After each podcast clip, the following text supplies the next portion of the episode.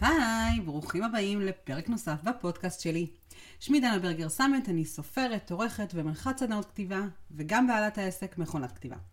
בכל פרק אנחנו מדברים כאן על כתיבה מכיוון קצת אחר, והיום אני רוצה לדבר על נושא שאמור להעסיק כל כותב וכל כותבת, בין אם אתם עובדים על ספר, על בלוג, על טקסט שיווקי, מה שזה לא יהיה, הנושא הזה הוא תיאורים. נתחיל?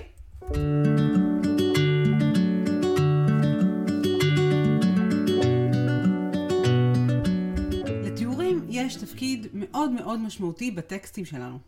הם עוזרים לנו לייצר אווירה, הם עוזרים לנו אה, לעורר תחושות, להציג דמויות, להניע את הסיפור קדימה. הבעיה מתחילה אה, במצבים שבהם נדמה שהתיאורים שאנחנו מקבלים קצת עושים בשבילנו את העבודה.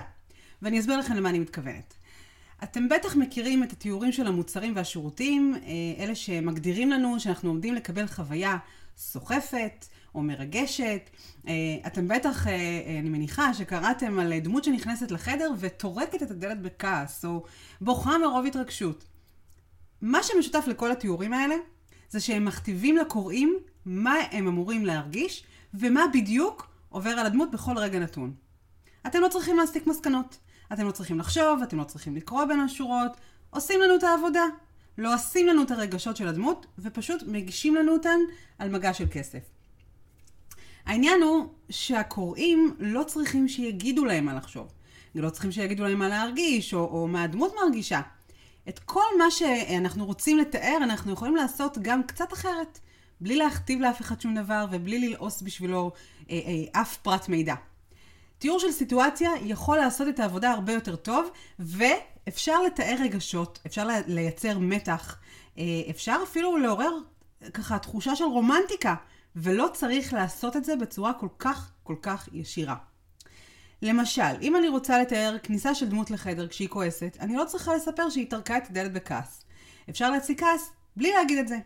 אני יכולה לספר על דלת שנטרקה כל כך חזק שהדירה כולה רעדה. אני יכולה לתאר שפת גוף, אני יכולה לתאר תגובות, אולי קול רועד. תנסו אתם לחשוב בעצמכם איך אתם מתנהגים כשאתם כועסים, או עצובים, או שמחים, או מתרגשים, או עצבניים, או כל רגש אחר שאתם רוצים לתאר. עכשיו, במקום להגיד את המילה עצמה, תכתבו את כל ההתנהגויות שמאפיינות אתכם בסיטואציה הזאת. תנסו להימנע מהשימוש ברגש עצמו. תנסו לכתוב דמות שהיא עצובה או שהיא שמחה, כמו שאתם מרגישים שהיא הייתה מתנהגת או מדברת כשהיא עצובה או שמחה. דלגו על השימוש הברור ברגע שאתם מתארים, ואני אתן לכם דוגמה. אה, אני אחשוף איזשהו טקסט קצר, משהו שכתבתי לפני כחמש שנים בסדנת כתיבה שהשתתפתי בה, אה, כשהיינו צריכים לנסות לתאר איזשהו רגש בלי להזכיר אותו בשום שלב. אני לא אספר לכם עדיין מה הרגש, נראה אם תבינו. מניחה שכן, הנה התוצאה שיצאה. הקשיבו, הקשיבו. גם הדלת לא שיתפה פעולה היום. טרקתי אותה והיא נחבטה במשקוף. נפתחת על דעת עצמה. רגל אחת הספיקה כדי להדוף אותה בחזרה, וכשנעצתי במבט, היא כנראה הבינה מה מצופה ממנה. היא צייתה. השלכתי את התיק על שולחן האוכל, בין עלוני הפרסום שמישהו חשב שיש בהם טעם, למרות שהצבעים הבוהקים היו לא יותר מאשר מפגע סביבתי. בתנועה מהירה אספתי אותם לכדור גדול, שנראה כאילו משהו שפיה הקיאה אחרי לילה עמוס באלכוהול. והשלכתי אותו לפח. לפחות משהו הצליח בניסיון הראשון. חיוך של גאווה כמעט עלה על פניי, אבל המקרר הריק דאג להעלים אותו. אחרי תשע שעות עם שתי פרחיות, ציפיתי ממנו להרבה יותר מזה. אני מקווה שאת רעבה, שמעתי את קולו מאחוריי. זה יום המזל שלך, הגבתי. תוהה על מה בדיוק יש לו לחייך. אם הוא היה מבלה חצי יום בפקקים, ואת החצי השני בפגישות עם בוס שסובל מהפרעת אישיות, הוא לא היה נראה כזה מבסוט. הזמנתי סושי. הוא פתח את דלת המקרר, מוציא משם בקבוק יין לבן, שבוודאות לא היה שם קודם. תיארתי לעצמי שתגיעי רעבה, וגם אם לא, לסושי תמיד יש לך תיאבון. הוא ניצח. לראשונה אחרי תשע שעות, חייכתי. אני מניחה שאתם יכולים לנחש מה היה כאן הרגע שניסיתי לתאר, אה, אבל שימו לב שכמה שהסצנה הזאת מתארת כעס ועצבים, בעיקר עצבים, המילה עצבים לא הופיעה בשום שלב. יכולתם להבין את זה מהדלת שנטרקת, יכולתם להבין את זה מהתגובה שלי, של הדמות שלי יותר נכון, אה, אה, לזה שהדלת נפתחה למרות שסגרתי אותה, אה, ועל זה שהשלכתי את התיק לחד... על שולחן האוכל, ועל התגובה לכל אותם עלוני פרסום צבעוניים ואיך הם מתוארים כמשהו שהוא בעצם מפגע. יש כאן המון המון רמזים שמאפשרים לכם כקוראים להבין מה הרגש, בלי שנאלצתי להגיד אותו בצורה ברורה בשום שלב לאורך הטקסט הזה. עכשיו, בדרך דומה אני יכולה גם לתאר דמויות, בלי לתת להם רצף של מילות תואר והסברים. אם תחשבו על זה, הדרך שבה אתם הכי מכירים אנשים, היא כשאתם מדברים איתם, כשאתם רואים את התגובות שלהם, את שפת הגוף שלהם, את ההתנהגות שלהם בסיטואציות מסוימות. כל הדבר הזה ביחד, כל הפרטים שאתם מקבלים מכל הסיטואציות האלה, זה מה שעוזר לכם לשפוט את האנשים האלה או להעריך אותם. אתם לא צריכים שמישהו יגיד לכם שהם טובים או רעים, או שהם נחמדים או תוקפניים, או שהם צודקים או שהם טועים. יש לכם את היכולת לקבל את ההחלטות האלה לבד. אז תסמכו גם על הקוראים שלכם, שגם להם יש את היכולת הזאת, שהם יכולים להסיק את המסקנות בלי שתסיקו אותן בשבילם. בספר שלי, ילדה בקומה הרביעית, אה, הדמות הראשית שלי, יעל, אנחנו מכירים אותה דרך סיטואציות. למשל, אה, כבר בפתיחת הסיפור אני רוצה לתאר איך היא נראית, אבל אני לא רוצה, אני כמחברת, לתת לכם את כל האינפורמציה בדרך יבשה. אז כדי להציג איך היא נראית, אני עושה את זה למעשה דרך העיניים של חברה שלה, שלא נמצאת בכלל בחדר, אלא מנהלת איתה שיחת וידאו. תוך כדי התרחשויות ותוך כדי אותה שיחה, אנחנו מגלים עליה כל מיני פרטים, וכל פרט מגיע בזמן שלו. יש גם פרטים שלא ניתנים לכם על ההתחלה, אתם מגלים אותם בהמשך, בתוך סיטואציות, בתוך שיחות שלה עם אנשים. אני אישית מעדיפה לתת לקוראים שלי להכיר את הדמות ככל שהם מתקדמים את היד ביד לאורך הסיפור. לא בא לי להכתיב להם מה הם צריכים להרגיש כלפיה. אני גם בטח שלא רוצה לתת את כל התמונה בפרק הראשון. אני גם מעל הכל לא רוצה לקבוע בעצמי אם היא טובה או רעה, אם צריך לאהוב אותה או לא צריך לאהוב אותה. אני מאפשרת לקוראים שלי את החופש המלא להסיק את המסקנות ולהרגיש את מה שהם רוצים, ו- ונכון להם להרגיש כלפיה. וכל הדבר הזה נכון גם כשאני כותבת טקסטים שיווקיים, או כשאני כותבת תוכן לבלוגים. אין לי שום אינטרס להכתיב לאף אחד מה להרגיש. עכשיו, אני מסתייגת מיד ו- וכן, אני אומרת, ברור לי לחלוטין שבטקסט שיווקי יש לי כן מטרה, והיא נורא נורא ברורה, כן אני רוצה להוביל אה, לאיזושהי יצירה של אווירה מסוימת, אני כן מן הסתם רוצה להציג את המוצר או את השירות אה, באור קצת יותר חיובי. המטרה שלי בסופו של דבר היא כן למכור כאן משהו הרבה יותר מאשר אני עושה את זה בספר או בסיפור. ולמרות כל זה, אני ממש משתדלת להימנע ממצבים שבהם אני אומרת לקוראים בדיוק מה להרגיש ומה לחשוב. אני יכולה לתאר להם סיטואציה שהם פשוט יזדהו איתה. דרך ההזדהות הזאת, הם יוכלו להרגיש את מה שהייתי רוצה או את מה שאני מעדיפה שהם ירגישו. למשל, כשדיברנו אה, בפרק על הפתיחות, נתתי כדוגמה יועצת שינה. אה, והצעתי לפתוח את הטקסט, למשל, בסצנה שמוכרת להורים עייפים, זאת אומרת, כל אותם אה, לילות לבנים, ותינוק בוכה, וקפיצות על כדור פיזיו, והשכמה כל שעתיים שלוש, במקרה הטוב. אני לא צריכה להגיד, להגיד להורים שהם עייפים, אני לא צריכה לספר להם שהם מתוסכלים. מספיק לי לתאר להם את ההתרחשות, את כל אותם הפרטים האלה, וכל החתיכות האלה בפאזל מרכיבות לי ביחד תמונה שלמה, שאני מבחינתי לגמרי סומכת על הקוראים שלי ש... שהם מרגישים משהו כשהם קוראים את המילים. אני לא צריכה לה... להסביר להם מה להרגיש. הם פשוט מזדהים בסיטואציה, מבינים אותה, נכנסים לתוכה ומרגישים את זה בעצמם. נקודה נוספת שממש ממש חשוב לי להדגיש, אה, היא שתיאורים ממש לא יכולים לעצור את השטף. עכשיו זה נכון במיוחד, במיוחד, במיוחד כשאני כותבת סיפור. עכשיו באופן אישי, אני חושבת שגם הזכרתי את זה, אה, יש לי קצת, אה, אני קצת בן אדם חסר סבלנות, וספרים שיש בהם תיאורים ארוכים ומייגעים, אותי אישית ממש מצליחים לשבור. נדירים הספרים שיש בהם עמודים אינסופיים של מלל, בלי איזשהו דיאלוג או איזושהי התקדמות בעלילה או איזשהו טוויסט, אה, שאני גם יכולה לשרוד. יותר מזה, אני אספר לכם שקראתי לפני כמה שנים איזשהו ספר, או ניסיתי לקרוא ספר, ששבר אותי בעמוד החמישי או שישי, שזה באמת מקרה קיצוני גם בשבילי. זה באמת קרה אחרי ש... אני חושבת שזה היה חמישה עמודים שלמים, שבהם יש אפילו עמוד שלם שלא הייתה בו חלוקה לפסקאות. זה היה משהו קצת קיצוני. היה פשוט תיאור של חדר. וזה היה תיאור נורא נורא מפורט של כל חפץ על המדף, וכל פריט ריהוט, וכל צורה, וכל צבע. פשוט היה תיאור גדוש בפרטים, אה, ו... ובהמון מקרים, לתיאורים של המקום יש חשיבות, ואני כן רוצה לתת, אה, להכניס את האנשים לסיטואציה, ואני כן רוצה לייצר, שוב, אני רוצה לייצר אווירה, ויכול להיות שגם הפרטים האלה חשובים, או חלק מהם. אבל האם באמת כל הפרטים האלה חשובים לי, או האם הם חשובים בנקודת הזמן הזאת? סביר להניח שלא. וגם אם כן, זה הרבה יותר מדי מידע, ואין שום סיכוי שגם אם אני צריכה את המידע הזה, אני אצליח להשתמש בו ולזכור אותו בבוא היום. אז בעיניי, אני שוב באופן אישי, איך שאני רואה את זה ואיך שאני חווה את זה אה, כקוראת וככותבת, מבחינתי תיאורים צריכים להגיע במינון נכון ובזמן נכון. כבר סיפרתי לכם שאני חובבת מתח, אה, גם הספר שלי היה אה, ספר מתח, ולתיאורי מקום יש באמת המון המון משמעות מבחינת העלילה, יש פרטים שאני מפזרת במהלך הסיפור שמשמשים אותי בהמשך, ואפילו תורמים אה, לפתרון של העלילה. יש גם פרטים שלא תורמים, אבל אני כן רוצה להכניס אותם כאיזה שהן הסחות דעת, או לחילופין, פרטים שלא תורמים, אבל הם כן עוזרים לי לקדם מטרה אחרת, והיא להציג את הדמות שלי. אבל גם במקרים האלה, אני ממש נזהרת שלא לתת תיאורים יותר מדי ארוכים.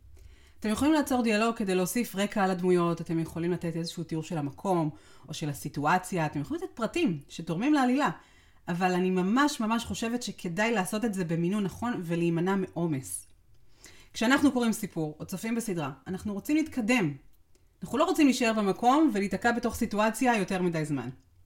תחשבו על סדרות או על סרטים שהייתה בהן למשל אקספוזיציה נורא נורא ארוכה. ההקדמה הייתה כל כך מייגעת, שאחרי חצי שעה, 30 דקות אתם צופים במסך, מקדישים זמן לזה, שמבחינתכם זמן הוא גם מצרך יקר, ואתם פתאום מבינים ששום דבר לא קרה עדיין. עכשיו, אם אתם לא מבזבזים את הזמן שלכם בצפייה בסדרות ובסרטים, סביר להניח שגם את הזמן שהקדשתם לקריאה אתם לא רוצים לבזבז על תיאורים שלא נגמרים. כאלה שלא תורמים לשום דבר. או על תיאורים שפשוט נותנים לכם כזה עומס, שאתם פשוט לא יודעים האם המידע שאתם מקבלים חשוב, אם הוא חשוב וכמה הוא חשוב. וכל הדבר הזה הוא כן, הוא גם באמת באמת נכון לדעתי, כשאני כותבת עמוד של מוצר, או כשאני כותבת כתבת תוכן, או רשומה בבלוג, או, או כל טקסט לכל מטרה שהיא. הקוראים שלכם לא רוצים לשמוע סיפורי אלף לילה ולילה. הם גם לא תמיד מתעניינים בכל פרט טכני של המוצר, הם רוצים לדעת מה אתם מציעים, ובעיקר, אני חושבת שזה הדבר הכי משמעותי, איך זה תורם להם. הם רוצים לדעת, המפרט הטכני יכול להיות שהוא כן חשוב להם, אבל מה שהם באמת רוצים לדעת, זה איך המוצר עובד ואיך הוא מקדם אותם. מה, הוא, מה, הוא, מה, מה הם מקבלים ממנו בעצם. אל תעיפו אותם, אל תעמיסו עליהם. תנסו לזכור שאתם חייבים להיות ממוקדים, ומעל הכל מעניינים. תיאורים שהם יבשים וטכניים, הם פשוט קצת פחות מעניינים. אין מה לעשות, זאת האמת. ועוד נקודה אחת אחרונה וחשובה, ואני חושבת שהיא קצת כואבת, אז אני מתנצלת מראש שאני הולכת לדבר כאן על משהו שהרבה כותבים, כולל אותי, מתמודדים עם הנושא הזה לא מעט, קלישאות. אז כן, זה חטא שגם אני באופן אישי חטאתי בו, אה, ולפעמים ממש קשה לשנות הרגלים ישנים. אנחנו גם לפעמים לא כל כך שמים לב שאנחנו עושים את זה. אה, יש משפטים שהתרגלנו עליהם, שאנחנו באמת כבר לא שמים לב שמדובר בעצם בקלישאה, במשפטים נורא נורא נדושים. אני זוכרת שכששלחתי את הגרסה הראשונה של הספר שלי למאירה ברנע גולדברג, היא אחד האנשים הראשונים שקראו את הספר. אמ, בסדנת הכתיבה שלה גם נולד הספר, אז ככה שמבחינתי זה היה ברור לי שהיא חייבת אה, לקרוא אותו. אה, ובאמת אחד הדברים הכי מרכזיים שהיא הפנתה את תשומת הלב שלי אליהם, זה המקומות שבהם היה לי תיאורים שפשוט היו, אני מודה בצורה ברורה, קלישאתיים להחריד. יש סצנה ממש מוקדמת בספר, אה, איזושהי פגישה בין יעל ותומר, והוא אומר לה איזה משהו שגורם לה, אני מצטטת, לגלגל עיניים. עכשיו, גלגול עיניים נשמע כמו צמד מילים שאנחנו כולנו אמרנו, אומרים, וכנראה עוד נגיד, קראנו את המילים האלה בכל מקום, כתבנו עשרות, אולי מאות פעמים. מילים שאנחנו משתמשים בהם לא מעט. אבל מה בעצם המשמעות של הפעולה הזאת? מה גרם ליעל לגלגל עיניים? אחרי שהיא הסבה את תשומת הלב שלי וקראתי את הטקסט הזה שוב, אז היה לי ברור מה קרה כאן. היא גלגלה עיניים כי המשפט שתומר אמר, שגרם לה להגיב ככה, היה משפט שנשמע לה לא מאוד אמין. מה נאלצתי לעשות? כי מאירה דחפה אותי לעשות את זה. במקום להשתמש בתיאור קלישאתי, שוב, צמד המילים הנדוש הזה, חיפשתי ומצאתי דרך אחרת לתאר את התחושה הזאת בדיוק. ויש המון ביטויים כאלה שהם נדושים ושחוקים. אתם מכירים את הרגעים האלה שקורה משהו ממש דרמטי, והכל הכוס פשוט נופלת לדמות מהיד ומתנפצת לאלפי רסיסים קטנים. אז לא רק שזה לא תמיד מדויק וזה לא תמיד נכון, זאת אומרת, הכוס לא תמיד מתנפצת לאלפי רסיסים קטנים, זה גם כל כך נדוש לתאר ככה הלם ותדהמה. באמת, אפשר לנסות לחשוב על דרכים אחרות לתאר את התגובה של הדמות. אפשר פשוט לנסות לנקות את הקלישאות, לוותר עליהן ולהעלים אותן מהטקסט, גם כשאנחנו מתארים לא רק אה, דמות או התרחשות בעלילה, אלא גם מוצר או שירות, או כשאנחנו כותבים מאמר, או עמוד תוכן, או בלוג. במקום להגיד שהמוצר ישנה את חייכם, אפשר פשוט לתאר את החיים לפני ואחרי. אפשר לתת לקוראים להסיק לבד איך המוצר או השירות ייצרו עבורם את השינוי הזה. אתם לא צריכים להפגין יצירתיות בלתי נגמרת, אתם לא צריכים להמציא את הגלגל. אני רק ממליצה לכם מאוד לנסות להימנע ממשפטים או מתיאורים שהקוראים שלכם כבר קראו ושמעו כל כך הרבה פעמים, שאין להם מושג אם זה היה אצלכם או אצל המתחרים שלכם. איך עושים את זה? אה, אז ככה, אני חושבת שמעל הכל אני כן ממליצה שגם אם אתם אה, אה, תוך כדי כתיבה שמים לב שאתם עושים את זה, עזבו, תתמקדו בכתיבה. אל תיתנו לפרץ אה, אה, השראה הזה שנחת עליכם לעצור, תמשיכו, תסיימו את הטקסט שלכם, את המאמר, את הכתבה, את הפרק בסיפור, את השלושה פרקים בסיפור. אחרי שתסיימו, תחזרו אחורה, תנסו לזהות את הנקודות האלה, את המשפטים הקלישאתיים, את התיאורים האלה ש, שכבר שמעתם אותם כל כך הרבה פעמים בעבר, ותנסו לחשוב על דרך אחרת להגיד את אותו דבר. אתם יכולים גם לקחת קלישאה ולנסות לשנות טיפה את הניסוח שלה כדי שהיא תיראה טיפה אחרת. וזהו, רגע לפני שאנחנו מסיימים, אה, אם בא לכם ככה לאתגר את עצמכם, אם בא לכם, אתם כמובן מוזמנים גם לשתף אותי באינסטגרם, בפייסבוק, בפרטי, לא בפרטי, אה, בכל דרך שתבחרו ותראו לנכון. אני מאתגרת אתכם לנסות לכתוב טקסט, פסקה, חצי עמוד, אה, עמוד, כמה שמרגיש לכם נכון, אם זה סיפור או אם זה טקסט שיווקי לאתר שלכם. תנסו לכתוב טקסט שנמנע מכל אותם תיאורים מפרכים מצד אחד, ומהגדרת רגשות ותחושות, מה שדיברנו עליו של ככה ללעוס את ה... את ה הרגשות ואת הסיפור לקוראים ולהגיש להם אותו, ותנסו להימנע מקלישאות. זה יכול להיות כל תוכן שאתם רוצים, תיאור של מוצר, של שירות, סצנה מתוך ספר, מאמר חדש בבלוג, פוסט בפייסבוק, משהו שכבר כתבתם ואתם אולי רוצים לנסות לכתוב אותו מחדש. אה, תנסו, אני מזמינה אתכם לאתגר הזה, אה, אם תרצו לשתף אותי אז כאמור אני ממש ממש אשמח, וחוץ מזה אני גם אשמח לדעת אם הפרק הזה בכלל עזר לכם לגשת לטקסט שלכם קצת אחרת, אה, וזהו, מחכה לראות את התוצרים שלכם. וזהו להפעם, אה, פרק נוסף בפודקאסט שלי הגיע לסיומו, אבל אנחנו נתראה כאן ממש ממש בקרוב עם פרק חדש. ביי!